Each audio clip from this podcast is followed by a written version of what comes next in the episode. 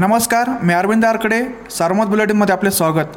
आज सहा एप्रिल सकाळचे सात झालेत आत्तापर्यंतच्या ठळक घडामोडी. कोरोनाचा वाढता संसर्ग रोखण्यासाठी राज्य सरकारने लागू केलेल्या आणि कडक निर्बंधाची सविस्तर आणि स्वतंत्र नियमावली जिल्हाधिकारी डॉक्टर राजेंद्र भोसले यांनी सोमवारी जाहीर केली आहे. यात कोरोना संसर्ग रोखण्यासाठी राज्य सरकारने लागू केलेल्या सर्व नियमांचा समावेश आहे. विशेष पूर्वनियोजित विकेंड लग्न समारंभासाठी आणखी निर्बंध कडक करण्यात आले असून यात ज्या ठिकाणी लग्न समारंभ आहे या अशा ठिकाणी मंगलकाराचे निगडीत सर्व कर्मचाऱ्यांचे कोरोनाचे दोन्ही डोस अथवा कोरोना चाचणीचा अहवाल निगेटिव्ह सक्तीचा करण्यात आला आहे. वाढत्या कोरोना संसर्गामुळे जिल्ह्यात अत्यावश्यक सेवा वगळता जिल्ह्यातील सर्व आस्थापना बंद राहणार आहेत. त्यामुळे जिल्ह्यातील वाईन शॉप परमिट रूम तीस एप्रिलपर्यंत बंद राहणार असल्याची माहिती राज्य उत्पादन शुल्कचे निरीक्षक शराफ यांनी दिली आहे. तसेच पार्सल सुविधा सुद्धा सुरू राहणार नसल्याने जिल्ह्यातील मद्यपींची पंचायत होणार आहेत. कोरोनाच्या पहिल्या लाटेत जिल्ह्यातील मद्य दुकाने बंद करण्यात आली होती. आता दुसऱ्या लाटेतही जिल्ह्यातील अत्यावश्यक सेवा वगळता सर्वच बंद करण्यात आल्याने वाईन शॉप परमिट रूम बंद राहणार असल्याचे मद्यप्रेमींसाठी ही वाईट बातमी आहे. कोरोनाचा वाढता प्रादुर्भाव लक्षात घेता राज्य सरकारने दिनांक चार एप्रिल दोन हजार एकवीसच्या कोविड नाईन्टीन संदर्भातील नवीन मार्गदर्शन सूचना जाहीर केल्या असून काल दिनांक पाच एप्रिल दोन हजार एकवीस रोजी रात्री आठ वाजेपासून पुढील आदेशापर्यंत श्री साईबाबा समाधी मंदिर दर्शनाकरता बंद ठेवण्यात येणार आहे.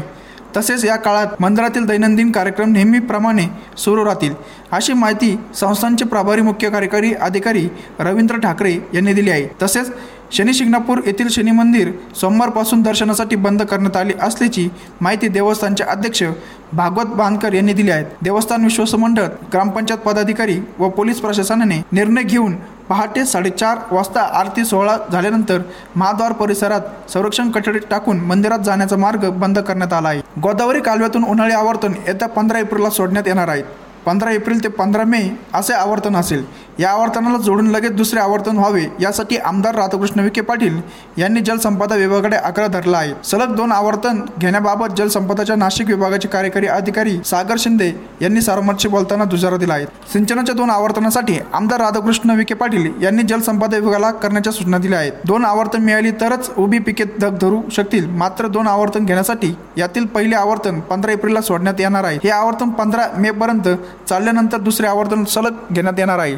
नगर जिल्ह्यातील विविध नदीपात्रांमध्ये मोठ्या प्रमाणात पोकलँड जेसीबीसह इतर यंत्रांच्या साहाय्याने अवैध वाळू उपसा केला जात असून या वाळू उपशाचा तमाशा महसूल विभागाने तातडीने बंद करावा. अन्यथा दहा दिवसात त्यांच्या विरोधात जिल्हाधिकारी कार्यालयासमोर उपोषणास बसणार असल्याचा इशारा खासदार डॉक्टर सुजय विखे पाटील यांनी दिला आहे. ते पारण्या तालुक्यातील टाकळी डोकेश्वर येथे पत्रकार परिषद बोलत होते. जलसंधारण मंत्री शंकरराव गडाख व ज्येष्ठ नेते माजी खासदार यशवंतराव गडाख यांना कोरोना संक्रमण असून याबाबत मंत्री गडाख यांनी स्वतः सोशल मीडियामार्फत ही माहिती दिली. माझा कोरोना तपास अहवाल पॉझिटिव्ह आल्यामुळे मी गृहविलगीकरणात आहेत. माझ्या संपर्कात आलेल्यांनी काळजी घ्यावी व चाचणी करून घ्यावी. सर्वांनी शासनाच्या नियमांचे पालन करावे तसेच आपल्या घरातील सदस्यांची काळजी घ्यावी. या होता आतापर्यंतच्या ठळक घडामोडी. सविस्तर बातम्यांसाठी वाचत राहा दैनिक सरमत किंवा भेट द्या देशदूत डॉट कॉम या संकेतस्थळाला. नमस्कार.